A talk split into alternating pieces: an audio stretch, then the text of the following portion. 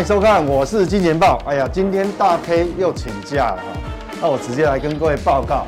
那我们今天主题哈，当然跟通膨有关系啊，因为昨其实昨天晚上哈，这个美股的波动也是蛮精彩哦。那个瞬间大概三秒钟的时间，可以上下幅度非常高哦。那昨天主要当然公布这个 CPI 嘛。那各位画面上这个图哈，这我们为什么讲说一言既出驷马难追？但这个其实是沿用古代了哈，古代因为。古代其实盐是一种，呃，非常重要的物资哦，哈，可能像就好像像现在的公，呃，以前那个像公卖局哈，在卖一些特定的东西一样，盐已经变贵了哈，再怎么升息没有用哈，一言既出驷马难追。那昨天有多严重？主要就是这个九趴，好，九趴一亮出来呢，驷马难追。为什么讲驷马？驷马很重要，因为昨天晚上哈，那个 CPI 公布出来以后。就市场 Fed Watch 市场预期月底啊，七月底这个 FED FOMC 会议呢，大概一次要升四码，四码那个升四码的几率一跳跳到八十趴了啊，超过八十趴左右，所以变四码难追，跳太快了，跳太快。本来原先 CPI 还没公布之前呢，大家预期七月份会升息三码，好，升息三码几率高达九成。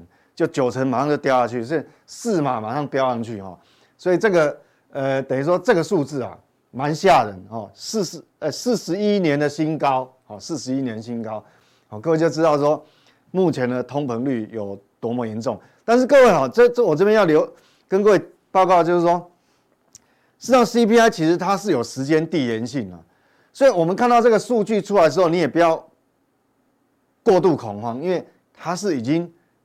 过去的好，过去的数据统计出来，好，所以为什么我们讲说，呃，大概在两三天前哦，这拜登啊，哦，这个这个拜登他他就打预防针，他怎么打预防针呢？他说，通膨虽然飙高，哦，很难接受，但是数据已经过时，哦，事实上是他讲的是没有错，为什么？因为他没有没有来得及，他来不及反映近日油价下跌。我们知道最近。呃，不止油价哦，呃，你看前一阵子我们讲说，所有国际商品原物料的的这个价格全部都全部都跌，不管是金属类的啊，黄小玉，哦，还有一些这个这个像像那个炼钢的一些一些东西哈，说说有什么钢啊、铜啊、呃锡啊、镍啊，全部都跌，连棉花也跌，哦，咖啡也跌，几乎你想得到通通。通通都跌了哈，天然气也跌，所以所以理论上哈，我们看到这个九趴数据冒出来以后，你会很震惊哈，会很震惊。但是事实上，这个哈数据已经过时。为为什么那么重要？因为我们知道最近油价跌很多哈，你看啊，昨天晚上就是这样啊，升息四码的几率飙到八成嘛。好，那主要是油价还没有反应。那我们来看哈。虽然表面上看很可怕，但是各位哈，你要仔细看哦，因为我们讲说这个 CPI 哈，就消费者物价指数，它是有包含能源还有食品，但是能源食品其实近期跌的幅度很大。那如果我们把这两个剔除掉，看核心消费者物价指数呢，就剔除能源跟食品，就是红色这个部分这个柱状体，它有没有在创高？没有，它已经连续几个月哈，这个是年增率，核心的。CPI 有创高，但是核心的 CPI 其实它并没有创高，它是缓步往下滑。好，所以所以这个东西就是说，通膨压力虽然呃表面上很高，但是实际上你如果扣除能源、食品这种波动比较大的话，其实哈没有到这么严重。那我们来看一下细项，你会看到画面上哈，主要就 CPI 创高是在这个能源类哦，各位各位有没有看能源类的哈？五月的年增率是三十四点六趴，这个呃新公布出来六月呢，它加速哦，变四十一点六六二哈。那这个就是说，为什么我们讲说，为什么拜登会讲那句话说这个已经过，因为他来不及反映这个东西，CPI 统计哈，那个时间差会有点落后。那主要是我们我们看核心的话，其实有没有年增率已经没有那么高了哦。好，四月份是六点一六，然后五月是六。六点零二，六月是五点九二，好，所以不用到这么紧张，好，不用那么紧张。那主要呢，核心 CPI 主要会缓步下降，主要也是这个都掉下来嘛。你看新过去来讲，新车的价格年增率本来很高，但是你看哦，都掉下来。那有二二手车掉得更明显，四月年增率是二十二点七，好，那五月掉到十六，好，那那这个新公布出来数字掉到七，啊，主要是商品的部分，哦，就是商品，就是汽车的部分。那现在呢，唯一的现在唯一还有一个项目就是不太容易掉下来，好，这个是我们要重视的哪一项呢？就住宅成本，哦，住宅成本，住宅成本，因为住宅成本就好像我们在看那个年年均线有没有？那个年均线哦，一旦是往上扬啊，它不容易弯头，你知道吗？要花很很久的时间，好，就是这种概念。你看那个住住宅成本，为什么我讲说这个很重要？因为住宅。住宅的成本就占了三十二个百分点哦，好，比比这个食品加能源，食品加能源加起来只有二十二趴，但是这个住宅成本就占了三十二。但是哦，各位会回想一下，如果你有，如果你有长期收看我们视频，我记得礼拜一我才跟各位报告过啊，就说呢现在房贷哈，那房贷利利率哈，竟然是弯头往下，理论上你在升息循环。你看月底还要升息四嘛？怎么房贷利率会往下弯？这代表什么？这代表房地产的需求已经有问题，需求不振，而且这个需求不振不是一点点，是很明显的、很明显的掉下来。哦，因为你这个需求很明显掉下来，所以贷房贷利率才会往下掉嘛。好，不然一般来讲，哦，不是不会这样。那房贷利率往下掉，可能隔一段时间哦，因为这个房房贷利率也算是这个住房成本。之一，所以哈会导致就有时间差，也许三个月以后，那个租金也许有些有些地方的租金可能就会开始往下修正，哦，但这个时间会有时间差，比较后面，哦，所以这个会掉比较慢，但是这个会掉比较快，所以我讲结论哈，感觉是创新高了。那我的看法是，应该现在新公布出来的这个六月份的数据呢，应该就是见顶了，哦。应该百分之九十九点九啊，我认为就是见顶啊，我没有模糊啊，我是百分之九十九，因为从最近能源价格的下跌幅度，大家看得出来。那我们看哦，这个，呃，它反映重点是什么？就是说，为什么？另外，我们用另外一个角度来看，为什么想说通膨见顶几率很大？因为如果你这个数据哈，华尔街基本上还是效这个，我们讲这个市场效率还是很高哦。如果通膨这个数据没有见顶的话，哈，它可能只有直接破底了。各位记不记得上次哈，上次这一波怎么跌跌下来，就是就是升息三码嘛，好，所以到最后它下来的速度非常快，好，下来速度非常快。如如果不是见顶，它不会撑在这个地方了，可能就下去了。好，那那这个就是这个对我们也很重要，因为我我们讲说数据不管怎么样哈，最重要的最重要，我们第一个。反射动作要看市场是如何反映这个数字。那我们昨天看到就是说，美股虽然有跌哦，好，这是道琼的日 K，美股虽然有跌，但是它并没有破低，好，没有破低，好，所以这是好的，这是好事。那既然这样的话，代表什么？这个代表背后代表意义就是说，虽然市场预期这个月底会升四嘛，但是这个四码已经开始被这个市场给消化掉了，哦，消化掉。哦消化掉，结果它没有破低嘛？那科技股也一样哦，科技股比道琼还强哦。昨天还收一个蛮长的下影线。好，那这个这个是早盘抓的资料呢，电子盘还一度是是红的啊，一度是红的啊，但是后来后来又翻黑了哈。那这个是纳斯达克，那我们看罗素哦，罗素两千是代表小型股一样，它也没有破低。好，那我们刚有讲哦，就是说主要。拜登出来打预防针，还有，还有我刚刚讲说，为什么，呃，这一次的数字哈，其实就是封顶，就最高，下个月应该不会再更，不会更高，会掉下来，只是说掉下来的速度，现在我们只是看说掉下来速度是要花多久，是很快还是很慢？那为什么会这样呢？主要在油，出在油价。各位看哈，现在这个画面上看能看到的是这个油市的供应，我们看哦。国际能源署啊，它它大概是这样，它预估了这个全球石油需求预估哈，二零二三年呢，它是它是预估是往往下哈，是是是不，这个你看哦，这是二零二三第三季，这是第四季，但是整个年度哈，它这边有个高峰，但是接下来就往下掉哈。那这个为什么会这样呢？为什么会这样？主要就是因为景气，因为这一次呢，这个等一下我们讲到后面讲到利率哈，就会讲到景气的反应了。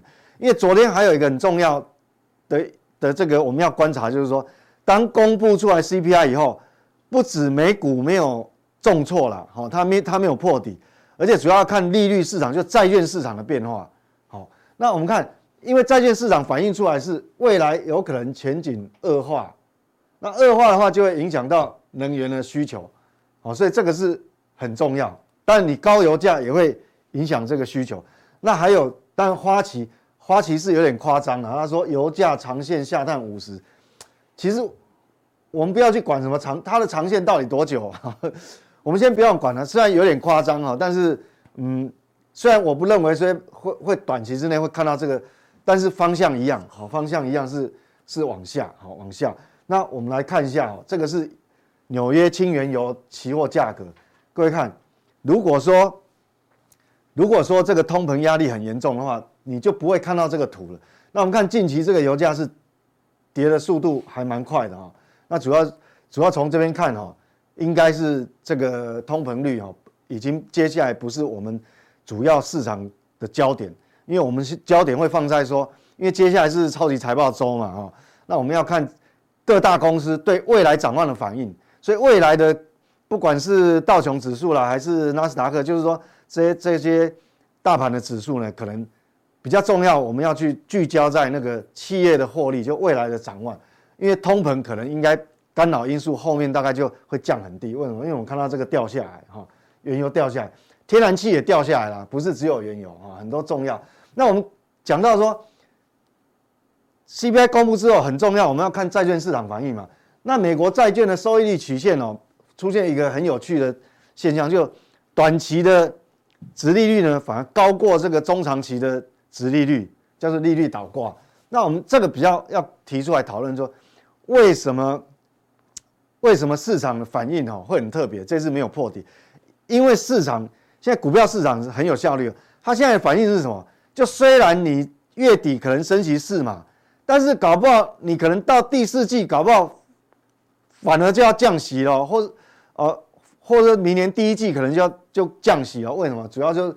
利率倒挂就反映可能会经济衰退，哦，就景气会，景气会以超乎你想象的速度下滑，好，才会有这种倒挂现象。那过去几次倒挂现象确实都导致这个所谓的景气快速的滑坡，它不一定到 GDP 所谓的衰退，但是那个你可以很显然、很明显看到景气滑坡的速度是很明显、很快的哈，所以我们要长。长时间追踪这个债券殖利率倒挂问题，因为你如果说倒挂只有一天、两天，或是这种短时间不要紧，那你如果时间拉很长，而且幅度很大，那大概跑不掉。好，大概就是说这个景气哈，可能会会加速往下往下滑。那至于会不会衰退，那我们还要每个月来看为什么会这样？为什么利率倒挂会衰退？我这边跟各位讲，你想哦，我们银行体系。因为有这个以前啊，有很多人问我，为什么利率倒挂？就短期的利率高于长期利率，会会这个是这个景气的领先指标。你想一件事情，银行所有金融机构的体系，你要知道金融机构是靠什么赚钱？有有蛮大一部分是靠这个呃这个这个除了手续费啦，还有销售一些商品以外，主要是靠那个存放款利差，有没有？那它就吸收一般。大众的存款，那吸收大众的存款，基本上这是短期，短期就是你给他的利息是，不是定存利息吗？短期利利息。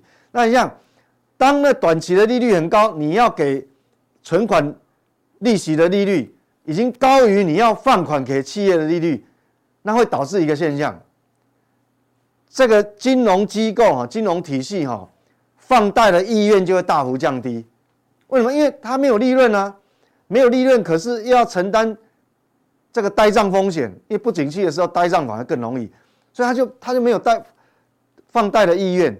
那导致什么？整个实体经济就会缺乏货币流动性，你就很难借得到钱。主要是这个，好，所以说很多人不知道，只很多人只是媒体打开朗朗上口啊，利率倒挂就是什么景气的先行指标可能会有问题。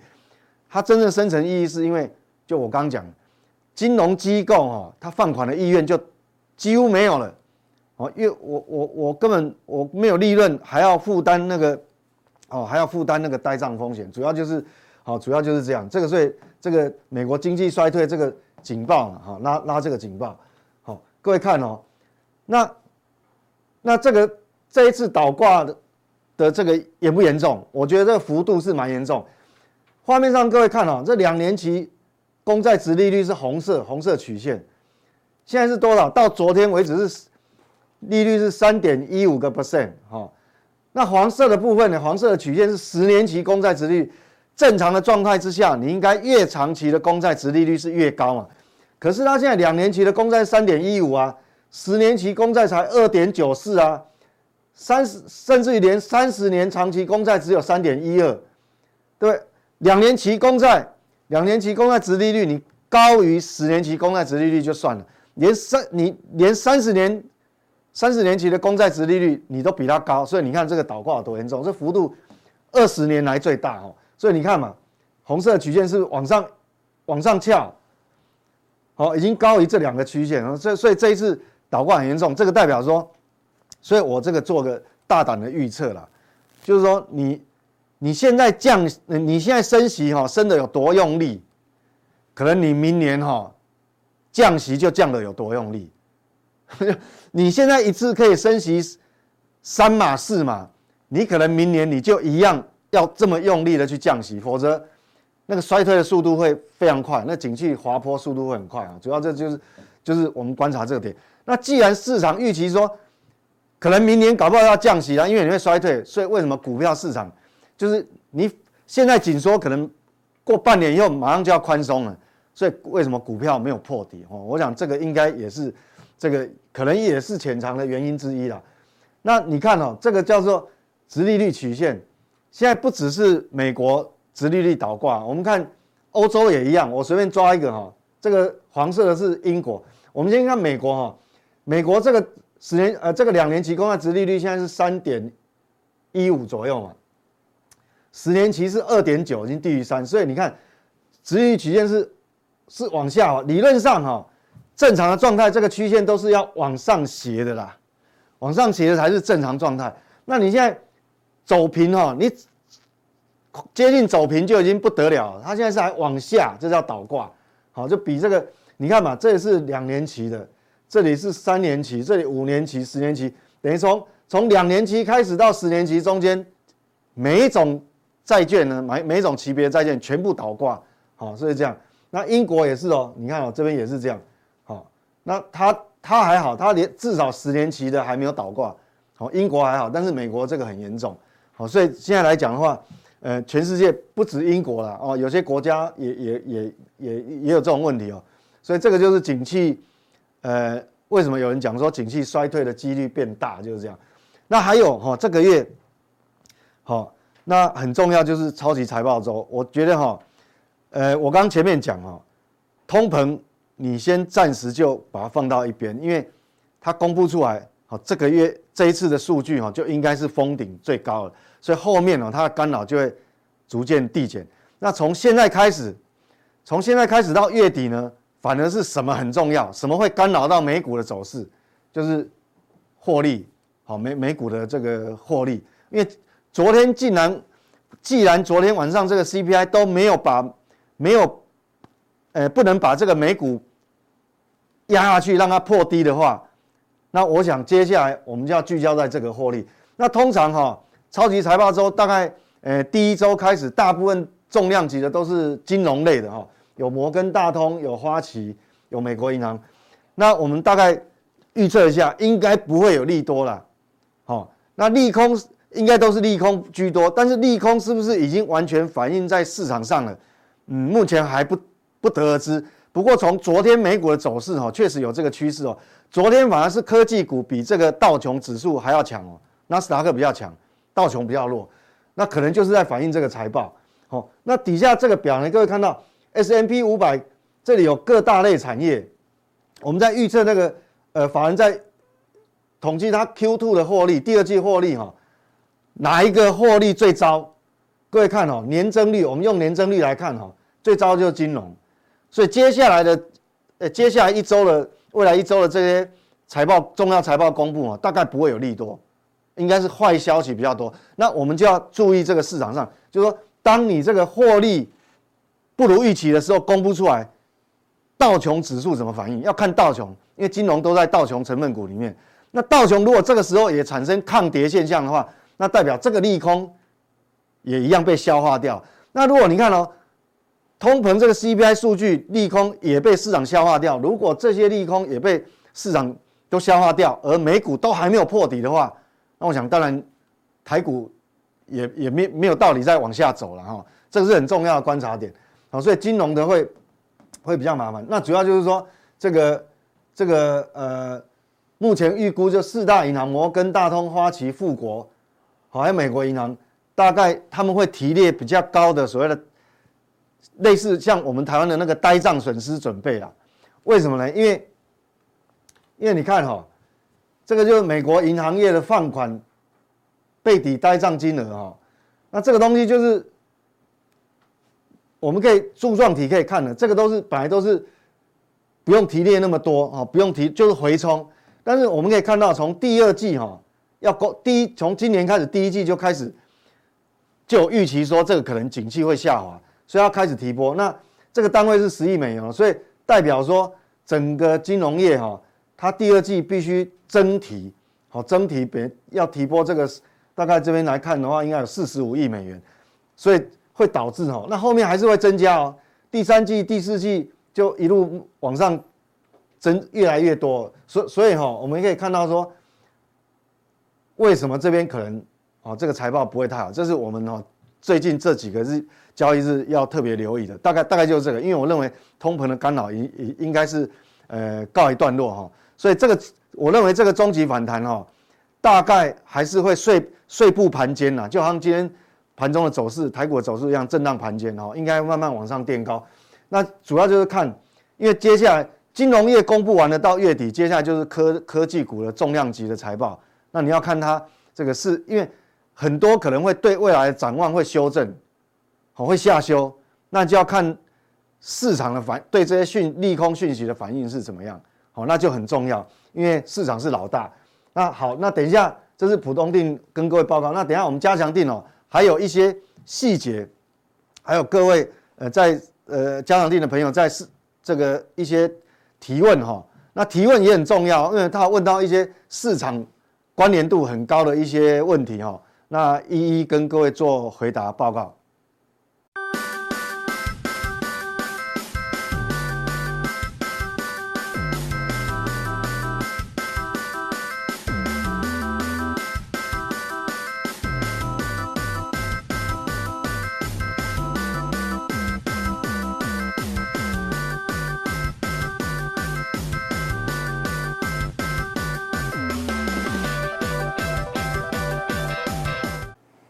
我们刚才听着 Vincent 在解释这个通膨的情况，其实应该这样讲。我有句话说，用市场去测试市场，也就是说，简单来讲，市场对这个通膨的数字这么高的一个所谓的反应，其实市场已已经已经表态了。那现在就就再看一个今天重要，呃，刚刚这个台积电的法说会嘛，那第二季的获利超过预期嘛，大概呃 EPS 大概第二季大概赚了十块钱，啊是非常好的数字。所以明天市场的表现就跟我们讲说。到底台积电今过去一段时间，其实今年上半年每次法说会之后，业绩基本再好，股票就跌嘛。如果明天公布业绩，股票公布业绩那个财法说会，股价能够涨的话，那其实在这个这个叫这叫人生常讲那惯性的改变，那惯性改变。其实这个就是用市场来测试是市场。好，那现在其实当然最近你也看到，除了美国之外，很多地方啊，除了当然这个。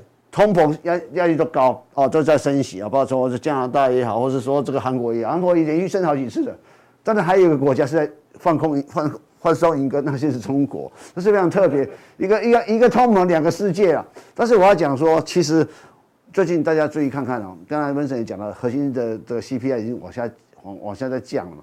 那你注意看，其实大家最近把呃所全世界原物料这样走过一遍，你会发现，呃，石油已经跌破一百块，甚至跌破俄乌战争那个二月十四号、二月二十四号打仗前那个那个那个低点。也就是说，你回去想一件事情，二月二十四号到俄乌一打，油价喷出去，所有油价喷出去之后呢，慢慢慢慢不是跌破那个起涨点，或就是来到起涨点，油价算是比较坚挺的。如果连油价都都守不住破那个顶上点，你大家把这那条线画这个颈线，它破颈线嘛，用技术分析去想，但是是往下跌嘛。如果是这样，油价往上跌，呃，这个农产品往下跌，呃，非铁金属往下跌，你可以想象通膨压力已经在降低了。所以其实上，这是这个 CPI 公布之前，六月 CPI 公布之前，其实美国人美美国人跟跟你讲说，那个叫过去式了。那现在阶段，下下一个阶段是怎么做？我想这是重点。所以。很简单嘛，我就 FED 的立场，过去这半年，我唯一的目标是打通膨嘛，而，通膨一旦结束的时候，那到底是在在很多市场猜测七月是不是四码？其实目前来讲，不管三码四码，已经不重要。那那即使升四码好了，大概升息已经慢慢的告一个段落，因为基本上通膨一下来，就不要那不需要用那么强力的手段去收缩资金嘛。那是非常明显的事情啊，所以是这这样的一一个一个逻辑。所以整个讲，也许在下半年之后，哈，整个通膨不是呃这个时候重要议题，重要议题是可能回到经济面的的变化，到底这受这这一波的波及有多大的影响，再慢慢去修补嘛。啊啊，再看，我想这是这一期我先经常讲讲的说，慢慢多头这个过去通膨从过去是哦，它的边际效应已经开始在递减了。哦，这从递减之后，你可以下个阶段是看什么股票才对。那现在大家很重要一点说，其实很多事情慢慢在改变一个所谓的一个呃习惯或想法哈。呃，最近其实这个这个所谓各国开始解封。哦，最近我看到很多的，我我我很多很我很喜欢观察台湾很多 YouTuber 的一些一些一些视一些影片。为什么喜欢看那个？因为有有些地方我没有去过或。我尤其想开箱干干嘛的？哎，最近看到一群 YouTuber 跑去这个这个欧洲去玩，有人到意大利，有人到欧洲，有人有人到法巴黎，有人到美国去。就简单讲，我就看最近在听的百灵国在讲的哦。他们讲，他们哎，他说现在在巴黎呀、啊，发现说到处都是美国人哦。当然哦，最近最近你会看到很多机场，尤其尤其欧美机场是人满为患，就是我讲的说。疫情结束后，一定会有报复性旅游。当你你想想，你想想看，这个美美美以美国人来看，这是美国这美元那么强势，比现在出国对美国人来讲，什么样样都便宜啊！你也可以想象，在二零零七年，欧元对美金啊，欧元是要一块六美金换欧元啊，现在一几乎一比一啊！你想想看，这这个产品有变多便宜？就美国角度来说。有多便宜？所以他们说啊，很多精品店啊，过去大家以为精品店啊、欧洲精品都是都是中国大陆人的，可是中国大大陆中国人啊，基本上还是锁在中国，不能出来。这个旅游没有嘛，被锁在中国里面。现在买包包买很多都是美国人啊，所以你可以想，来想想，美国人这边人，美国现在购买力最强，所以相相对我们台湾人也一样。你你想，虽然台币现在贬到三十块左右，可是你发现。对日币也好，对欧元、对英镑也好，这个、这个、这个所谓的那个、那个、那个购买力变增强高。我记得好像十多年前了，英国啊，我们台湾在在在这个在英英国去啊，这个六十多块台币啊，才能换英镑啊，现在变三十块左右。哎，我觉得三十多块多在三四块左右，哎，这个也变便宜啊。所以也就是说，这种货币上的变化来讲，应该来讲说，其实这是这是。我们看经济循环里面的经济的带动力还是美国为主，这是美国很重要。而且，嗯，大家看哦，欧元在一九九九年正式问世，一九九九年元月问世，正式有欧元在在在对货币的一个一个币值。有一段时间其实欧元也跌到零点八八，后来涨了涨了一倍到一点六左右。那你发现像一比一啊，我就讲很合理。为什么？因为欧洲每次欧洲有事啊。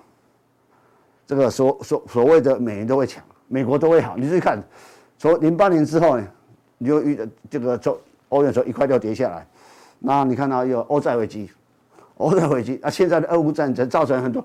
其实从这个一次大战、二次大战，每次欧洲有事，都是让美国壮大很重要一一个一个关键点嘛。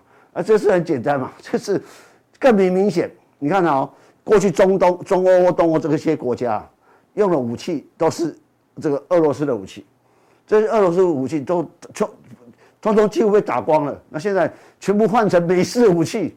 那美国人当然当然受惠啊，所以这个很重点，就是说，美国重新在这个乱局中，他一定会，他他一定会受到很大的好处嘛，所以这是很大的一个一一个重点。说也简单来讲，哦，这是欧元的一个一比一，甚至我觉得欧元未来会比美元更弱，回到一个一个经济的对比的情况嘛。啊，其实是事实上，我是认为说，在这下个阶段里面，比较有贬值就有贬值压力的货币，我包包括。人民币也最近最近要特别注意，我想这这，你想想看，它一不断不断，人家在升值，人家在升息，它在它在宽松，这里面有什么问题我们不知道，所以这是大家特别注意的事情。那那过去我想欧欧洲只要有事，我想过去历史上都是美国会好啊啊，这次其实我想呃重点观察个股，我想还是从六月份营收有有有一些变化来跟他跟大家提的，在尤其在加强力里面，其实我们过去谈到一段很长一段时间，这段时间。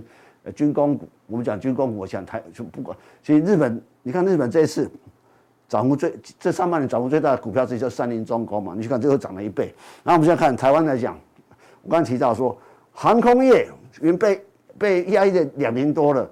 那这次你看那个那个人家机场啊，在欧美机场其实都大爆满，但我认为是很多机的机组人员也好，飞机也好，其实都还呃不足以快速的。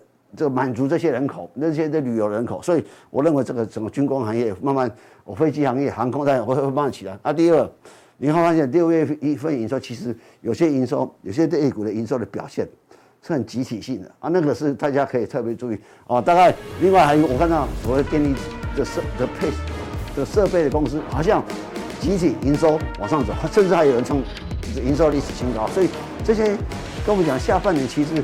还有很多个股，其实也许在这段期间，呃，股市跌到一段，那大家在在跌，跌到跌破一些万事，有点跌的有点累了，啊，重新要休息，多空手要休息，多头可能要重新再来的时候，有些个股应该是可以在加强力特别来关注。